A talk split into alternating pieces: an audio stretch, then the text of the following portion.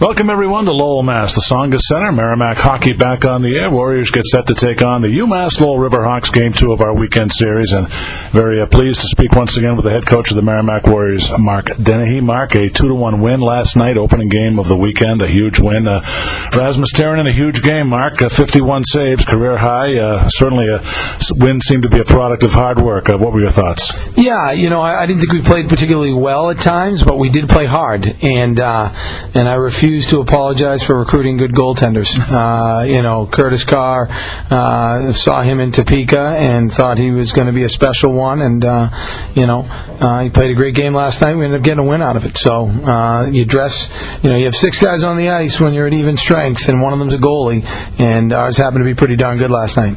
You know, when it comes to a goaltending, Mark, you talk about uh, making saves on the pucks you can see, but it's also about making saves on pucks you can't see, and it seemed like there were a ton of those last night. Well, you know, the, the, there's so much, so many layers of players trying to block shots when shots are being taken that uh, a lot of times the goaltender doesn't see the puck as it gets through. So uh, that's why you know we, we, tend to like bigger goalies just because it's uh, it's geometry, right? They fill the net. Mm. The net's four by six, and and as as of now, it's not getting any bigger. Uh, you get a goaltender who, when he's down and stays big, can fill most of that net. Then, you know, uh, pucks that do get through that he doesn't see, he's going to stop. And, and Raz did a good job of that last night. And typical of Raz, Mark, uh, he was quick to credit his defensemen, you know, clearing guys out, and you know that's uh, that was really a team type effort.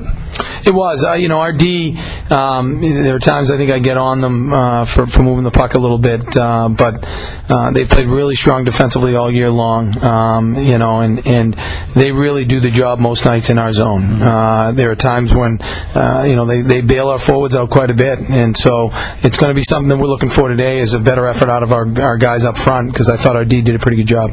And uh, Mark, good numbers for the PK again last night, six for six, and Clayton Jardine uh, finished that off with a huge block late in the third period. Uh, how much of a correlation really is there between shot blocking and uh, playing that hard, aggressive style that you favor? Well, it, it is. You have to be willing, you know, um, but you also have to be intelligent enough to read the play and know when to go down, and and uh, it's something that that Clay uh, definitely possesses as an intellect for the game and and a willingness to put himself in harm's way if need be for for his teammates. So uh, guys like he and, and Benny Barr and, and, Kyle Singleton have been doing it now two and three years each. Mm-hmm. Well, uh, Brett Seney was shaken up during the course of the game. Mark, he had to leave the game. Uh, how's he feeling today? Yeah, I think he'll be fine long term. I don't think it's a, a, you know he's probably day to day at this point. Um, you know, and uh, we still have plenty of season left here. It's it's about getting him healthy, and uh, whether it's him or anybody in our lineup, we want to make sure when they're back in the lineup that they're ready to go. Well, Mark, last night uh, the Warriors got outshot 52 to 17. Lowell had a big edge in the uh, in the time of possession, puck possession, I guess you'd say. Uh, what uh, type of adjustments are you looking for in terms of the rematch tonight?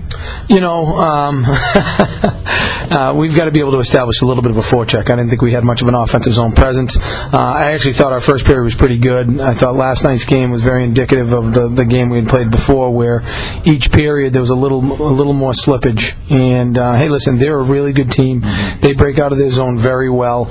Um, you know, we just need to make sure that uh, when we have opportunities to outnumber them and gain possession of the puck, that we do good things with it. I thought too often uh, we gave it back to them in, in bad positions um, and just got running around a little bit. This is the, we played very uh, uh, inhibited. We played very confused, and, and so it begins and ends with the coaching staff. Uh, we talked a lot today about uh, simplifying things and and uh, you know organizing our defensive zone coverage so that our players can understand it a little bit better and hopefully play it a little more seamlessly.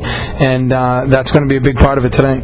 And I had a chance to talk to Coach Carr yesterday, Mark, about Justin Mansfield. Uh, you get to move him up uh, front. He's going to be paired with LeBlanc and uh, Tippett tonight. So it just doesn't seem like, no matter where you put this guy, he, he can fill that role. Well, he is truly an athlete. And, you know, in, in this age of sports specification, uh, those guys are becoming more and more rare. Um, but when you do that, when you have a guy that can play, uh, that, that's an athlete, okay, that's in really good shape. He's strong. He can skate, um, and he's versatile. He's he's incredibly important to your team, and so uh, that's what we thought uh, Justin, uh, one of the abilities Justin had when we recruited him, and um, you know it's really showing itself this year. Mark, last question before I let you go. Uh, I'd like to get quickly your thoughts about the Beanpot. Four uh, uh, very good teams this year Harvard, BC, BU, Northeastern.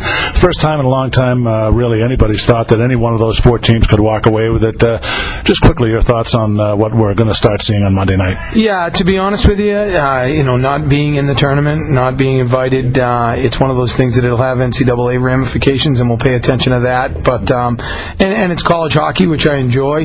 Um, but beyond that, you know, it's it's it, we've got a lot to focus on ourselves, and we've got a uh, a big game against BC coming up next week that we need to get ready for. So we'll have an opportunity to see them, um, and and really we got to focus on ourselves. All right, Mark. Uh, as always, we appreciate your time. Uh, best of luck tonight, and as you said, BC will be in town Friday. We'll look forward to talking to you then. Thanks, John.